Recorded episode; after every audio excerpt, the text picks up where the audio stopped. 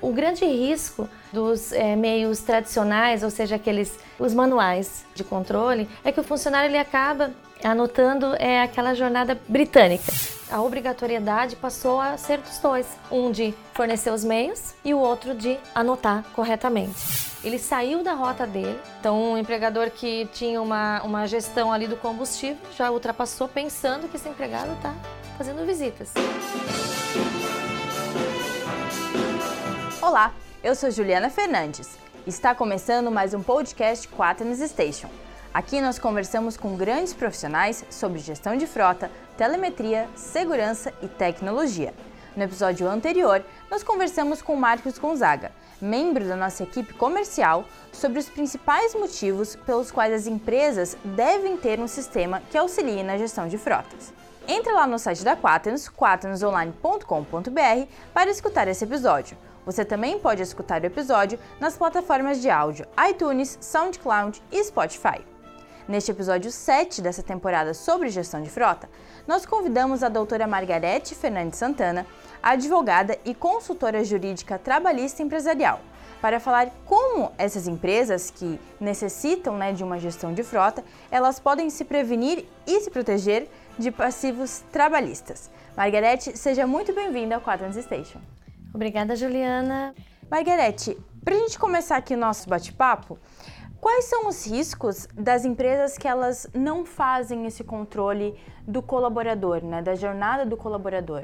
Então, a CLT é bem clara, é, Juliana, que o empregador ele precisa fazer um controle efetivo da jornada de trabalho dos seus funcionários. Tá? Lá no artigo 74 da CLT está previsto que toda empresa com mais de 10 colaboradores precisa efetivamente controlar né, a jornada do seu colaborador. Ou seja, a entrada do colaborador, a saída do colaborador e assim como os intervalos para descanso e refeição. A empresa que possui a obrigação de controlar a jornada, que não tem esse tipo de cuidado, ela pode sofrer sanções tanto pelo Ministério do Trabalho ou pelo Ministério Público do Trabalho, assim como em eventual ação trabalhista vir a ser condenada em horas extras, né, entre outras penalidades. Sim. E como é que a empresa deve fazer esse controle do colaborador? Porque 10 funcionários, por mais que seja aparentemente um número pequeno, não é fácil controlar, né? Então, existem vários meios de controle de jornada.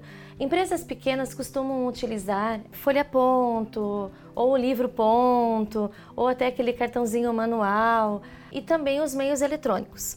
Tá? Os meios eletrônicos, que é o cartão digital, com crachá ou até mesmo com a digital.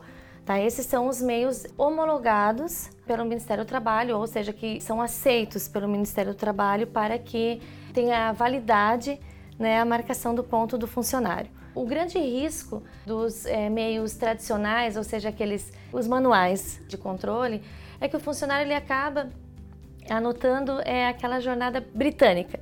Né? Então ele chegou às 8 horas, ele vai anotar 8 horas, ou melhor, né, dizendo a jornada contratual. Digamos o horário dele seja das 8 às 18. Tá? Então ele chegou às 10 para as 8, ele anota às 8. Ele sai para o almoço às 11h30, ele anota meio-dia. Né? E assim por diante. Saiu 18 e 10, ele anota 18 horas. Ou até saiu um pouquinho antes, ele anota 18 horas também. E essa jornada britânica ela é desconsiderada pela é, jurisprudência trabalhista, porque não tem como ter uma veracidade daquela marcação. Né? Então, esse é o grande risco dos cartões da anotação manual. É como é. se a empresa tivesse o controle, mas ao mesmo tempo não tivesse, né? Exatamente, Porque ela não sabe exatamente. se aquela informação realmente é verdadeira. Isso, isso, exatamente isso.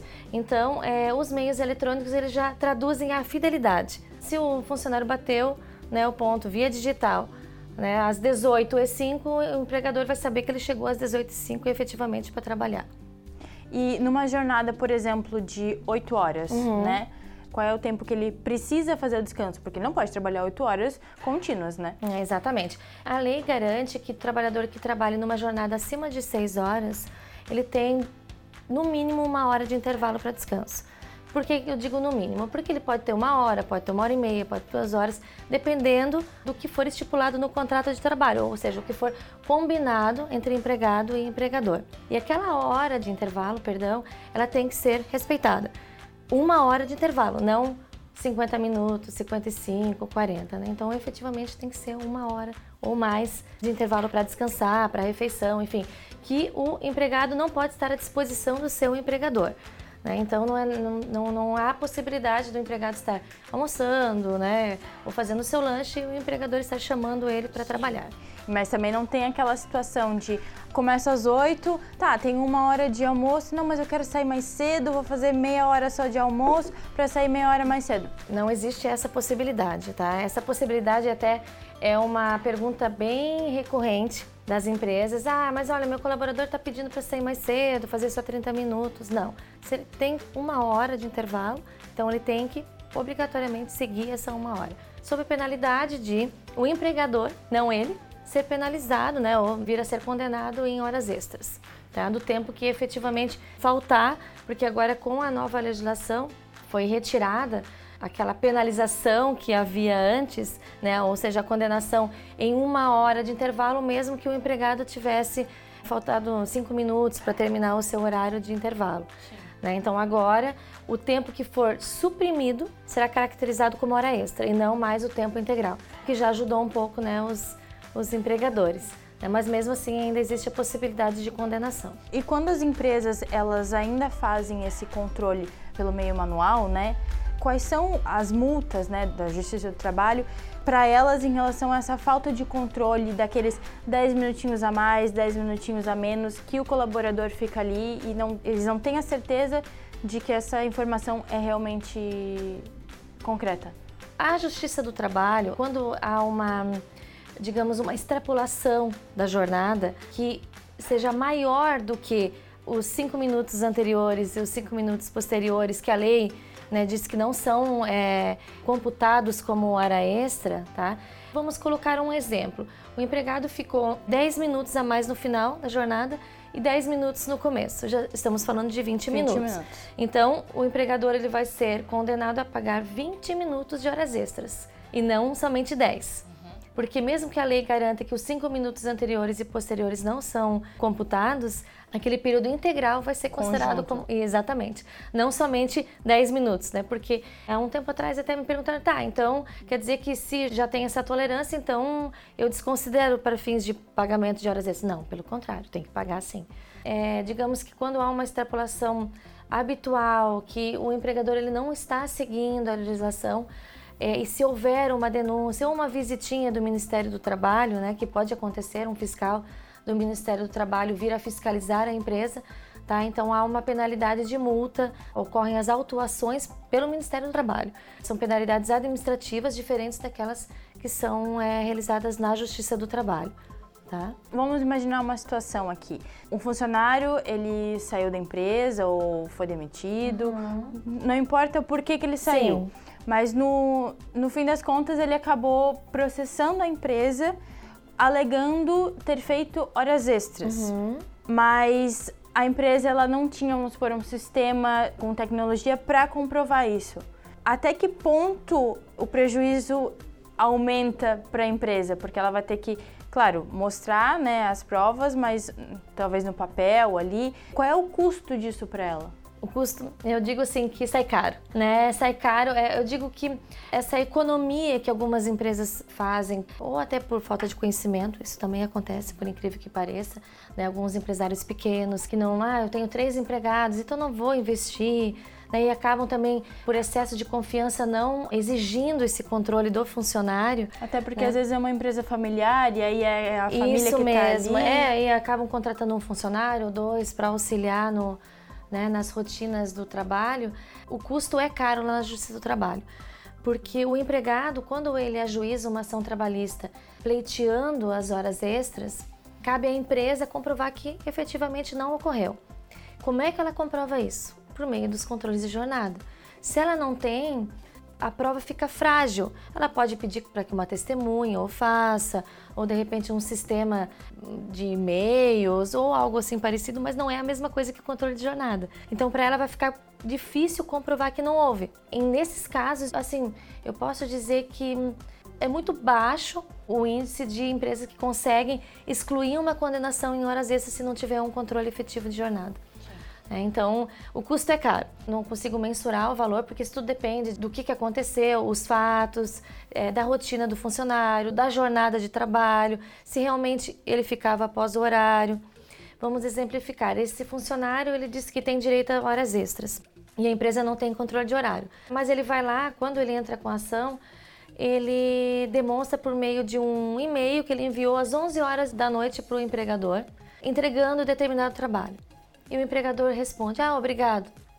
Pronto, está configurada a hora extra, adicional noturno. Que ele estava trabalhando Exatamente. até aquele horário. Então, é, hoje em dia, eu digo que se a empresa não tem condições ou suporte financeiro para bancar né, um meio eletrônico, que eu faça né, então com meio manual, mas que o controle seja efetivo, fiscal, é, existe fiscalização sobre o horário correto que esse empregado está entrando na empresa para trabalhar. E você ainda encontra muitas empresas que ainda sofrem com isso? Como eu disse, por incrível que pareça, ainda tem. Pela né? falta, falta de informação, né? É, Talvez. falta de informação, pelo tamanho, né? pela estrutura da empresa. Pequenos comércios, isso acontece ainda. Escritórios pequenos, ou até empresas pequenas, familiares, como você mesmo disse. Ah, eu trabalho aqui, duas, três pessoas da, da, da mesma família que espera-se que não tenha problemas, uhum. espera-se, e contratar um ou dois funcionários para trabalhar. Então, não há é o rigor né, que uma empresa grande coloca na, no controle de jornada. Ah, entrou para trabalhar, anota ali, né, vai, anota no diário, num, né, numa papeleta, numa fichinha ou no livro ponto. Aí no final do, do contrato, por um milagre, desaparece uhum. essa folha a ponto. Né? Isso aí é muito recorrente. E nós que militamos na, né, na Justiça do Trabalho como uma rotina, ainda vemos isso com muita frequência. Então, as condenações ainda são frequentes, apesar de já serem bem reduzidas, né, se for comparado com o passado, mas ainda existe sim. E como é que fica a questão do trabalho externo? Porque uhum. ali você deu o exemplo, né, de ah, se o colaborador mandou um e-mail às 11 uhum. da noite, é considerado que ele ainda estava trabalhando. Mas nesse caso ele tem uma jornada de trabalho dentro da empresa e mandou um e-mail às 11 da noite de casa. Mas se ele estiver trabalhando no home office, o famoso home office uhum. que todo mundo fala hoje, que é, muita gente quer, ah, não, quero trabalhar home office porque posso ficar em casa, um pouquinho mais confortável. Como controlar esses colaboradores? O home office, né, ou o teletrabalho, com a reforma trabalhista, ele foi regulamentado é, de uma forma mais específica. Não é mais aquele sistema é, genérico onde ah, o empregado trabalha de casa, então não se sabe, não, não existe uma regra. Então agora tem. Né? Então a CLT ela possui, salvo engano, nos artigos 75, é, a previsão completa sobre o contrato de trabalho é, realizado de casa, que é o teletrabalho. Então, para esse tipo de trabalhador, ficou excluída a obrigatoriedade do controle de jornada. Então ele ficou lá naquele rol do 621, né, o 62 da CLT, que prevê que esses trabalhadores eles têm, são considerados como externos e, portanto, não tem nenhum tipo de controle para jornada de trabalho para fins de horas extras. Só que tem um porém. Se o empregador ele exerce um controle por qual meio que seja, um login no, no sistema, um logout, um controle de produtividade, um controle de, digamos, trabalhos a serem realizados. Então, esse empregado, lá na frente, ele pode ajuizar uma ação trabalhista e pleitear horas extras com a seguinte é, justificativa. Eu, apesar de ser home office, lá com a previsão na lei, o meu, o meu empregador, né, o meu patrão, ele exigia que eu fizesse login tal horário, logout tal horário, né? Eu exigia um, um tempo para cada ação, para cada trabalho. Então eu quero meu, minhas horas extras. Trabalhava até as 11 horas da noite, até meia-noite, virava noites trabalhando. Então eu quero minhas horas extras. E dependendo do caso, né, da realidade fática, o juiz pode sim entender que houve controle de jornada e, portanto, ele vai descaracterizar aquele chamado teletrabalho que está na lei. E aí fazer a empresa pagar as horas extras. Aí tem que pagar. Uhum. então, é, sempre vai ter um porém, né? né? Para a Justiça do Trabalho, é, sempre predomina o fato sobre a forma que nós falamos. Então, pode estar escrito, o contrato de trabalho pode estar é, específico em relação a, ao teletrabalho, mas os fatos foram outros. Então a justiça do trabalho ela vai se até os fatos e vai esquecer da forma. E aqui falando de hora extra, né? Muita gente não sabe, mas qual é o limite de hora extra diário ou semanal que o colaborador pode fazer dentro da empresa? Então, é... lá na Constituição Federal, né, existe um limite de jornada de trabalho com a possibilidade de prorrogação da jornada em duas horas. Né? Então, nós temos uma jornada de oito horas para o empregado com a limitação de duas horas por dia de jornada é, extraordinária, né, ou de extrapolação de jornada. Passando disso, a gente começa a ter um problema de saúde e segurança do trabalhador. Então, a empresa poderá ser autuada, poderá vir até a ser condenada é, em danos morais por jornada excessiva ou excesso né, de jornada, nós dizemos, e isso é bem recorrente. Na Justiça do Trabalho há várias condenações nesse sentido, onde a empresa acaba extrapolando esse horário, né, essas 10 horas, digamos, para 11, 12 horas e o empregado desenvolve né, doenças ocupacionais, Sim.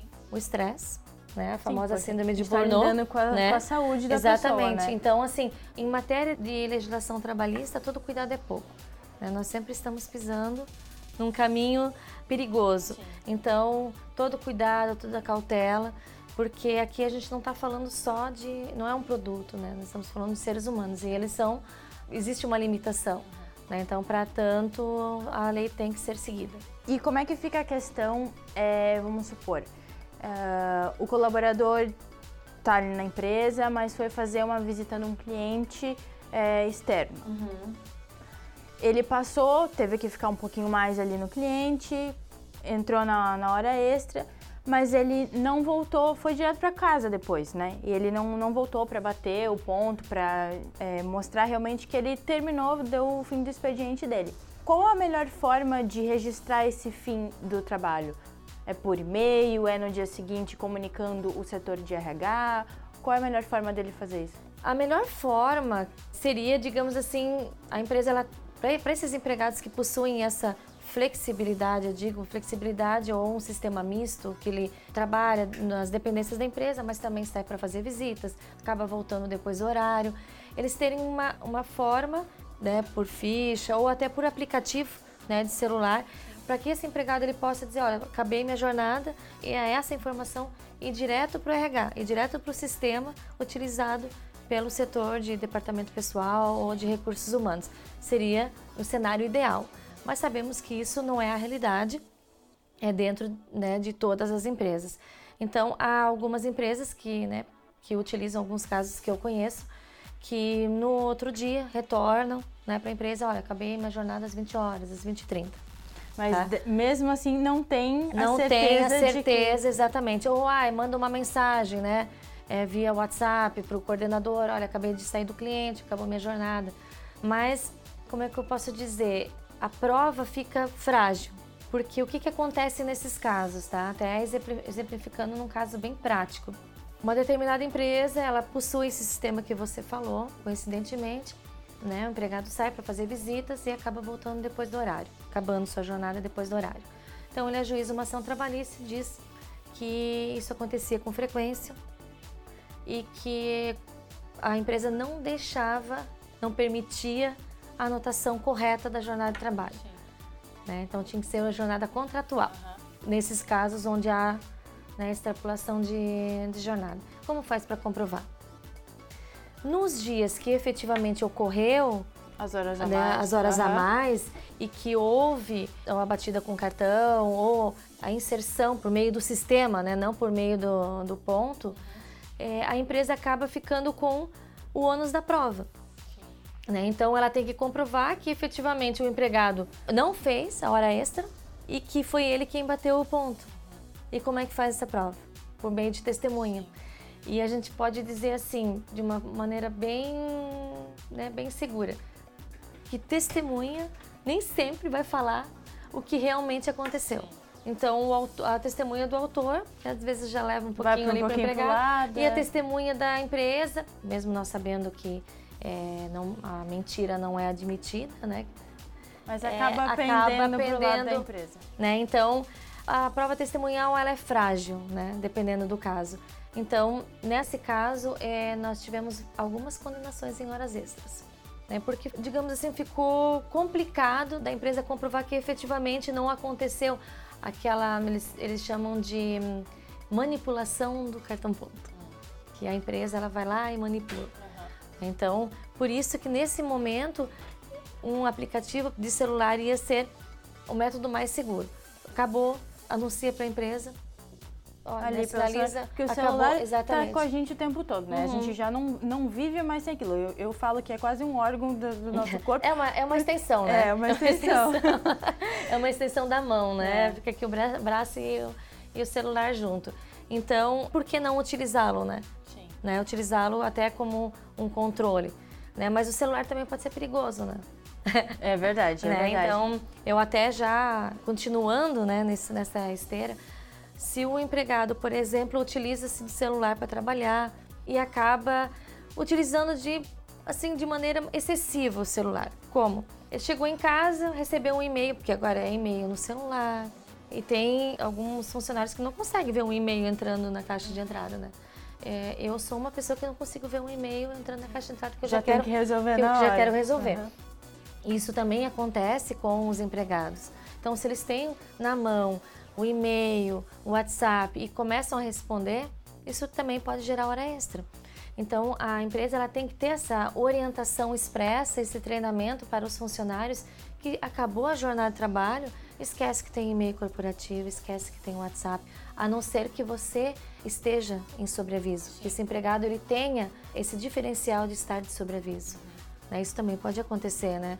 Então, aí nesse caso, ele vai ter um adicional para o sobreaviso. Então, é uma forma diferenciada de remuneração.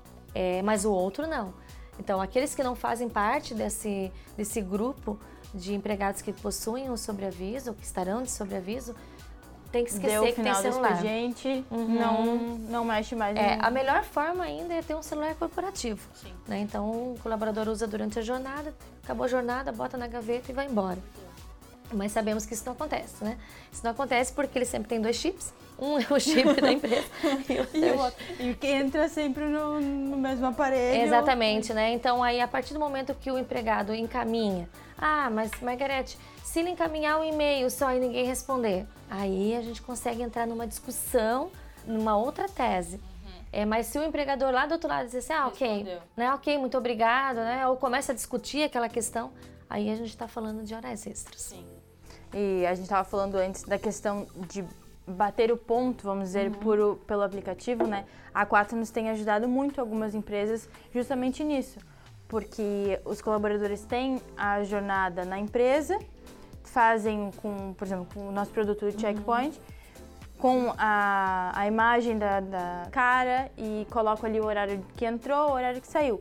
E às vezes tá fazendo uma visita num cliente, foi fazer uma entrega, foi fazer uma viagem. Ah, como é que eu bato? Tem no aplicativo e ele também coloca ali o, o, horário que terminou a jornada, ou então às vezes, ah, vou chegar atrasado, tenho uma consulta.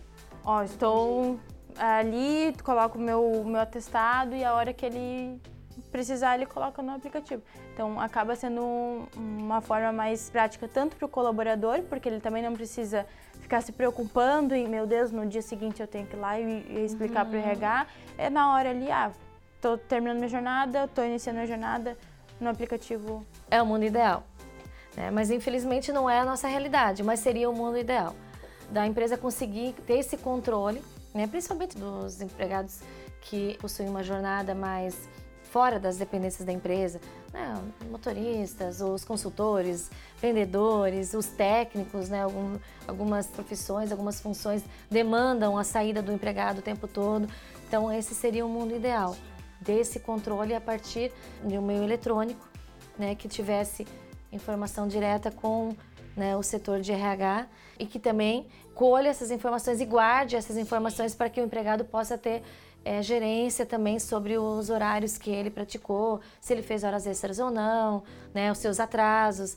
Em empresas que têm sistema de banco de horas, por exemplo, que ele possa ter um controle efetivo do seu saldo, do crédito, Sim, do porque débito. os dois lados têm que Isso. se ajudar, vamos dizer assim, Uhum. né? Tanto o setor de RH tem que ter esse controle, mas o próprio colaborador também Sim. precisa saber o que, que ele fez a mais e o que, que ele fez a menos. Exatamente. Uhum. É, é- seria ótimo, né? Seria Né? perfeito, né? Mas da forma como está andando, como a tecnologia ela está evoluindo, creio que né, no futuro próximo isso já seja uma realidade, né? Isso já, né, nós já tenhamos isso em todas as empresas. Vamos lá, né?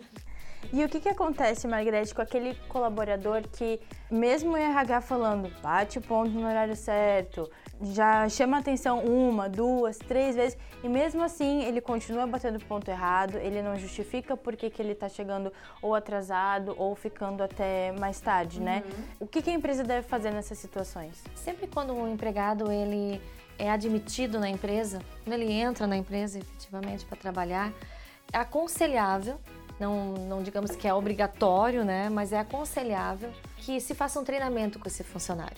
A maioria das empresas que eh, já possuem aquele sistema de treinamento de integração, onde o empregado conhece as dependências da empresa, eh, houve palestras sobre o regulamento da empresa, sempre, né? Como é que funciona a empresa, o que, que ele tem que fazer, quais são os deveres, quais são os seus direitos, enfim. E nesse treinamento específico tem que entrar a questão da jornada de trabalho. Tá? Então, assim, o empregador ele precisa treinar o empregado a bater o ponto na entrada, na saída, enfim, fazer o controle da jornada dele. A partir do momento que esse empregado ele tem a ciência, ele tem o conhecimento que ele precisa, que é uma obrigação dele, ou seja, ele tem esse dever de anotar a jornada para quê? Para que ele possa ter um controle ele mesmo e receber suas horas extras, né, ou suas folgas em caso de banco de horas, e também para que a empresa possa controlá-lo. Controlar para quê? Para a mesma coisa, para que ela possa pagar as horas extras ou verificar se há tendo faltas injustificadas, se ele está chegando atrasado, né? Isso é um direito da empresa também, tá? Então, a partir do momento que esse empregado ele tem essa ciência, que ele tem que bater o ponto, que ele tem que anotar a jornada, se ele não o fizer, ele pode ser advertido. Tá? Ele pode sofrer as penalidades disciplinares, que podem resultar lá no final, dependendo do caso, em uma justa causa. Tá? Então, é uma via de mão dupla, digamos. Ele toma conhecimento, ele precisa fazer, né? para que ele possa ter direito né, ao que a legislação trabalhista lhe, né, lhe garante. E essa advertência ela pode ser feita só verbalmente ou pode ser também, vamos supor, num, num desconto salarial no final do mês? As questões das penalidades disciplinares rendem bastante assunto. Discussão né? também. É, bastante discussão. É, venho fazendo alguns treinamentos nesse sentido pras, em company, né, para as empresas, para que elas saibam aplicar as penalidades de uma forma efetiva. Porque penalidade mal aplicada, é, o resultado é uma reversão de justa causa lá na Justiça do Trabalho.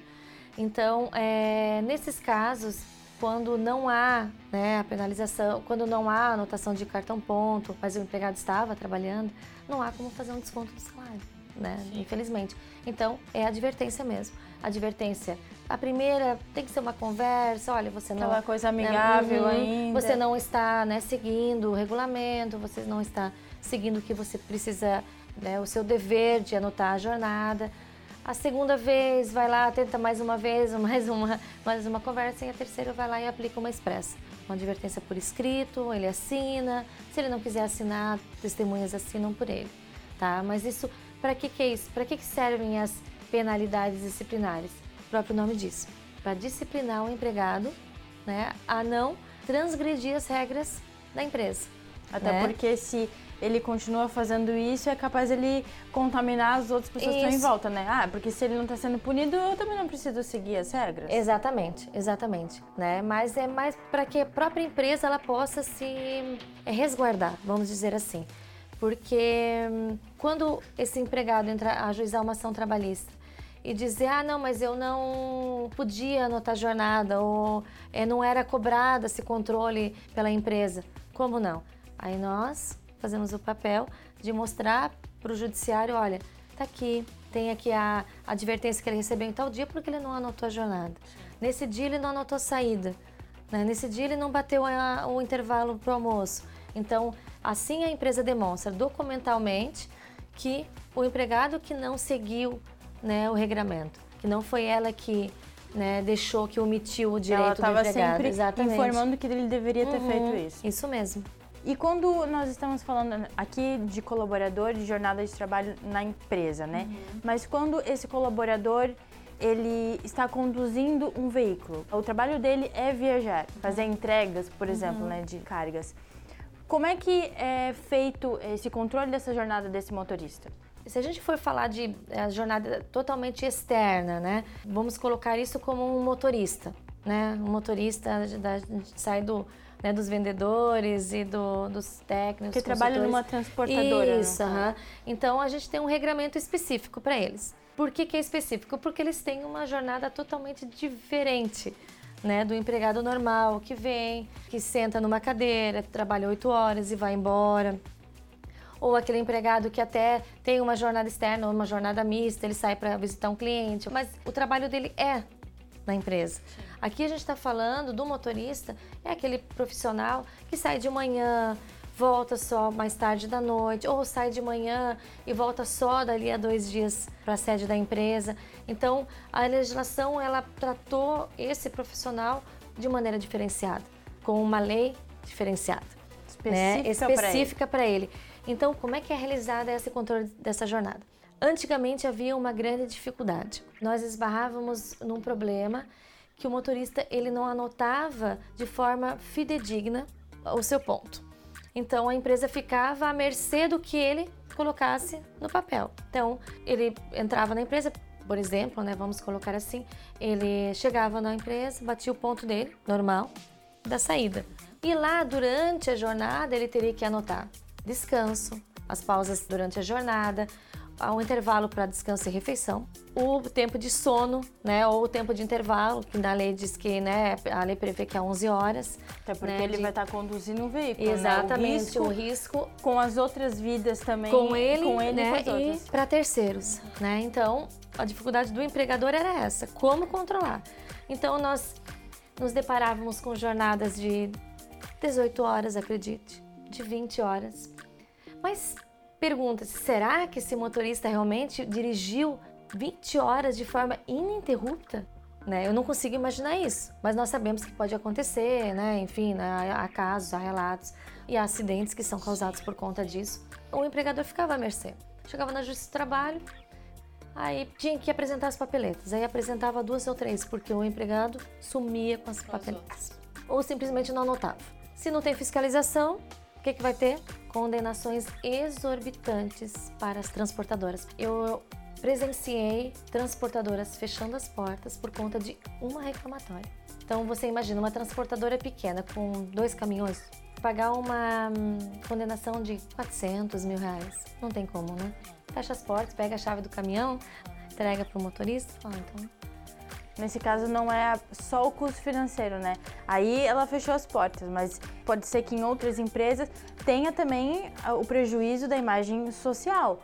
Pode ser que ela não feche, mas com vai a perder pecha. clientes. fica com a pecha, né? A pecha de má pagadora, né? Enfim. E a culpa não, por muitas vezes, eu posso dizer, sua grande maioria, não era da empresa. Então, o empregado, ele não controlava a jornada, né? Não anotava, sumia com as papeletas e ainda entrava com uma ação trabalhista. Isso é recorrente. Então, a partir da vigência da Lei 13.103, que inclusive eh, tem algumas discussões sobre a constitucionalidade dela, se realmente isso é favorável ao motorista, há algumas discussões pendentes. Por hora, está valendo o que está escrito. né? Então, a partir desse momento, existe uma moeda de troca, vamos colocar assim. Existe uma obrigação compartilhada. O empregado precisa fazer né, as anotações. Só que o empregador ele precisa disponibilizar os meios necessários para que ele faça essa- esse controle. Ah, mas as fichas de registro são confiáveis? Não são. Ainda não, não são, porque vai- o empregado vai continuar anotando a hora que, que ele bem entender. E também ele pode esquecer. Ele parou no posto de gasolina para abastecer, para jantar e também para dormir. Ele anotou? Não anotou. Aí no outro dia ele vai lá, recomeça a jornada dele e sem anotar Vai, nada. Meu, que horas eu terminei Não- minha jornada? Não, não tem não vai como. lembrar, não vai lembrar. As pessoas mal lembram o que comeram na última refeição, vou lembrar do horário. Então, então agora com isso a obrigatoriedade passou a ser dos dois. Um de fornecer os meios, né, seguros, por óbvio, e o outro de anotar corretamente. Em caso de não anotação correta, a gente entra lá naquele outro ponto, né? Adverte, suspende, manda embora, para que não incorra em uma condenação pesada lá na Justiça do Trabalho, porque vai ter, não tem como não ter. Eu posso dizer assim que, infelizmente, para o empregador ainda ficou a parte mais pesada, que é a de fornecer esses meios e também de confiar que ele está utilizando os meios de maneira correta. Vamos exemplificar. Existem alguns meios de controle que são, eu até dei uma olhada, é, que existem, existe um aparelho, né? Que, o teclado de jornada, isso, como o teclado Quatro, de jornada, exatamente. Onde ele anota, ah, eu iniciei minha jornada, eu, eu entrei no almoço, eu parei para descanso, estou em tempo de espera, estou no engarrafamento, né? Ok, mas e se esse empregado não anotar? A gente entra novamente numa discussão sobre a realidade dessa jornada. É uma questão de treinamento funcionário, de boa fé, né, do funcionário Sim. também, e também que esse empregado ele anote né, a jornada de forma correta, fidedigna. Nós temos é, alguns clientes que são transportadores, eles conseguiram de alguma forma já reduzir o passivo. Né? Existe um passivo né, antes, mas agora já existe uma fiscalização, uma auditoria quase que semanal para verificar se realmente aquela jornada que o empregado fez é real. E eu posso dizer que ainda há casos de fugas da realidade. Né? Mas graças à fiscalização, à verificação, ao pedido... E também a, as Isso. formas de tecnologia também Exatamente. que existem hoje em dia. Né? Exatamente. Né? Então, é, já conseguiram diminuir esse passivo. Excluir, infelizmente, não tem como excluir, né? É sempre há o risco. Mas já conseguiram reduzir. Então, eu creio que a partir do momento que a tecnologia avança, como eu disse anteriormente, a forma de controle e de fiscalização vai ficando mais efetiva, trazendo mais segurança para o empregador. É engraçado porque as empresas às vezes elas focam em trazer tecnologia para os caminhões, para os veículos, para sempre agilizar o processo e trazer mais produtividade, mas acabam esquecendo que a tecnologia também pode ajudar nisso e evitar esse prejuízo, né? Porque às vezes elas não, não, não, não, pensam nisso. Ah, não, vou ter prejuízo com a frota, com a manutenção do, do veículo, mas tem uma pessoa que vai dirigir. Então tem que trazer a tecnologia para esse controle também, né? Exatamente. Costumamos dizer assim que existe uma interligação de controles. Nós temos os tacógrafos, nós temos os sistemas de rastreamento e nós temos o controle de, da jornada ou do que são realizados pelo próprio empregado, né? Então a gente tem que juntar isso tudo e transformar num só. Tem que andar tudo junto. Esperamos que tudo vai se ajeitar, né, no, com no o futuro também. Isso, é. né, com o tempo e também com o conhecimento dos empregadores, das empresas. Porque isso é muito comum. Tem alguns gestores de frota que às vezes não sabem que existe essa tecnologia. Exatamente. Né? Então, a partir do momento que eles não sabem, né, eles não tomam conhecimento que existe, né, ou que o custo né, desse, porque alguns empresários eles analisam como, ah, mas isso vai me custar quanto? Ah, vai me custar, é, digamos assim, tanto por caminhão. Ah, não, né? Mas tanto por caminhão eu não posso pagar. Então deixa assim. Aí chega lá na Justiça do Trabalho, ele vai ter que pagar um caminhão, né? O valor de um caminhão para um funcionário. E aí ele vê que aquele custo lá de trás Exatamente. era muito pequeno com o que ele vai ter que pagar agora, né? Mas é complicado colocar na cabeça do, do empresário, posso te garantir isso, mas é o, trabalho árduo para isso. Sim, é, eu sempre costumo falar aqui no Quaternos Station, né, porque o brasileiro ele tem um pouco essa mania, né, de ele não previne, ele espera acontecer ou então tá ali na porta hum, eu tenho que fazer alguma coisa aqui para solucionar, para não ter tanto prejuízo. Já vai ter prejuízo porque já está ali, mas não ter um prejuízo ainda maior, né? Nós que atuamos na parte empresarial, trabalhista, né, principalmente, o nosso foco é sempre o preventivo. Né? Então a gente sempre está largando na frente para orientar, para aconselhar e para tentar tirar o empregador, né, a empresa, dos riscos iminentes. Está né? Tá chegando o risco, então vamos tentar excluir. Ah, não deu para excluir completamente, porque o custo é muito alto, vamos tentar reduzir por aqui. Né? Então, esse, esse, é o nosso papel de prevenção, porque o contencioso, né, que é o né, fazer a defesa lá na Justiça do Trabalho, ela só é efetiva se a gente tiver os meios para isso.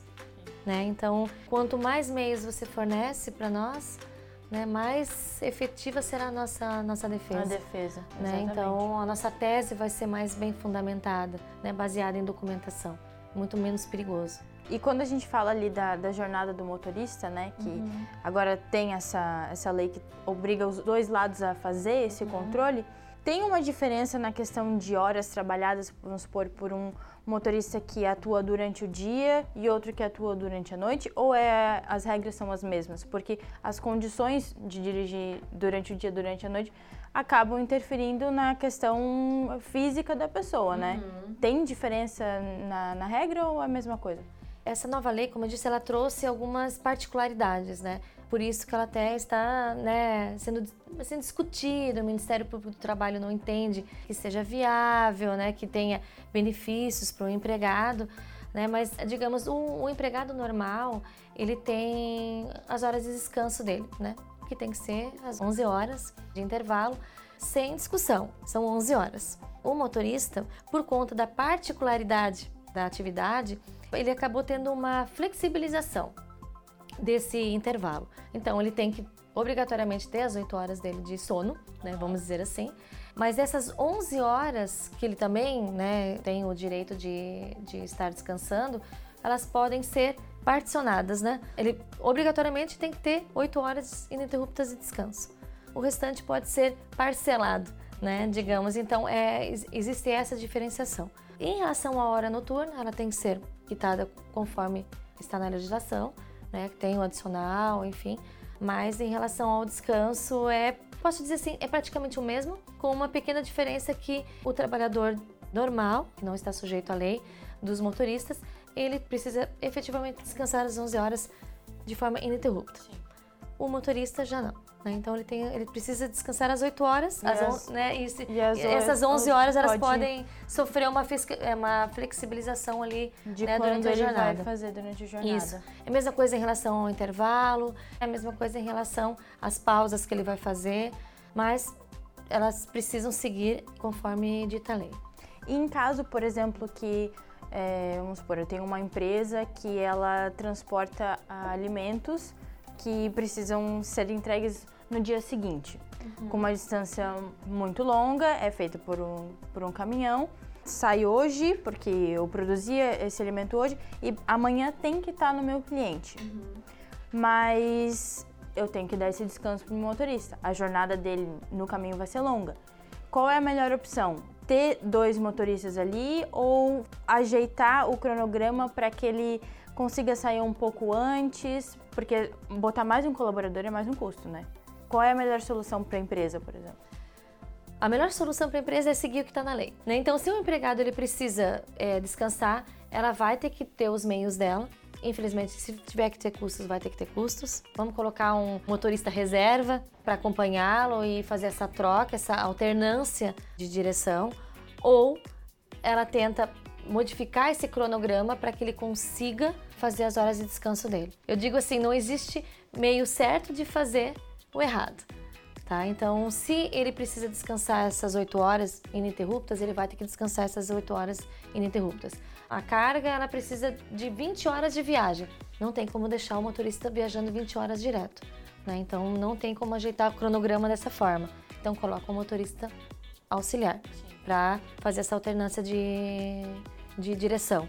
Ganha o motorista, e ganha a empresa e ganha os demais que estão ali né, no, no trajeto por conta da segurança. E a gente já falou aqui dos custos com questão de hora extra, custo uhum. com o colaborador que não bate ponto ou na, na, própria jornada ali da gestão de frota, mas existe algum outro custo comum também que a empresa acaba tendo que gastar por não fazer esse controle, além das horas extras ou né? Vamos dizer que não trabalhar também é custo para ela, né? Porque se o colaborador trabalha de menos também é custo, porque ela vai ter que pagar o salário cheio, no caso. Tem algum custo além disso que a empresa vai arcar? É, existe um conjunto de custos, eu posso dizer assim, né? Eu gosto de trabalhar com exemplos. O empregado que trabalha de maneira externa, então ele sai de manhã para trabalhar, ele tem uma, vamos colocar um vendedor, enfim, né? É, ele sai de manhã, ele chega na empresa, né, verifica a rotina dele de clientes, né, o roteiro e vai atender esses clientes. Só que no caminho, né, tá calor, né, Joinville é quente, 52 graus, né, de sensação térmica, ele resolve ir pra praia. Ah, mas então se eu, entre esse cliente aqui e esse aqui, eu consigo dar um mergulho. Dá um tempo, né? Tem um ah, tempinho ali. Isso, né? Então eu consigo dar um mergulho. Só que esse mergulho é lá em São Francisco do Sul, né? Lá em, na Enseada, vamos colocar assim.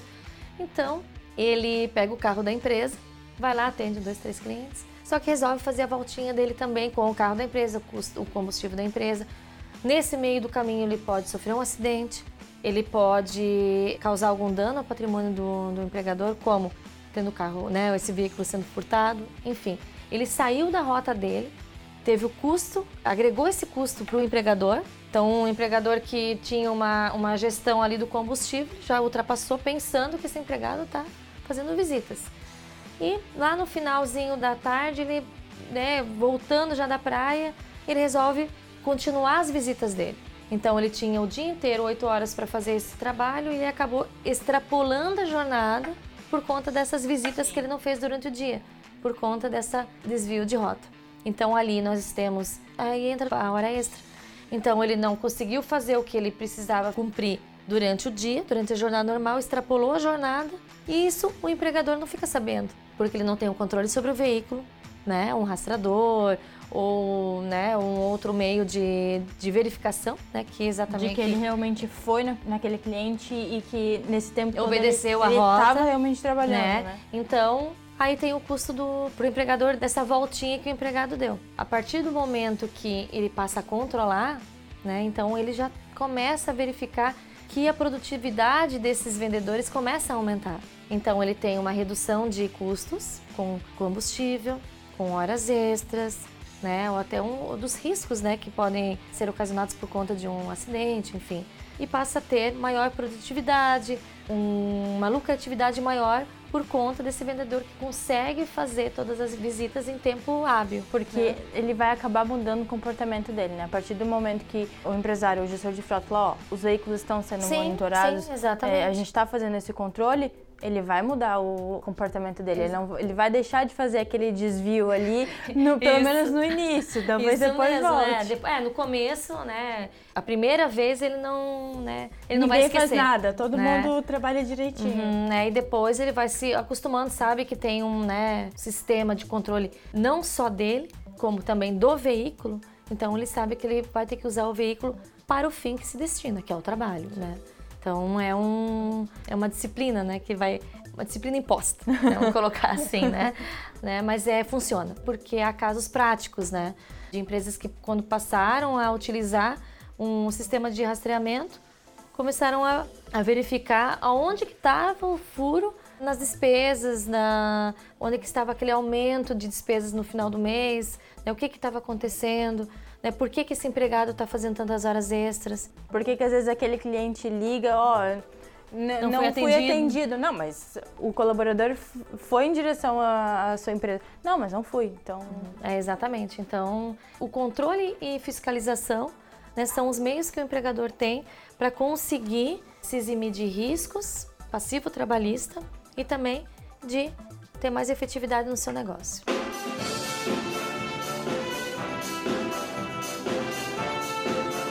Margarete, o Quaternos Station vai ficando por aqui. Teríamos muitos e muitos assuntos para debater ainda Temos, sobre sim. isso, porque é um, um assunto que as empresas, principalmente as que estão começando, né, como a gente falou ali no início do programa, elas têm um pouco de noção, mas elas não sabem o quão complexo é isso e a necessidade desse controle, né? Uhum. Então, eu agradeço a sua participação Ai, aqui. Eu que agradeço.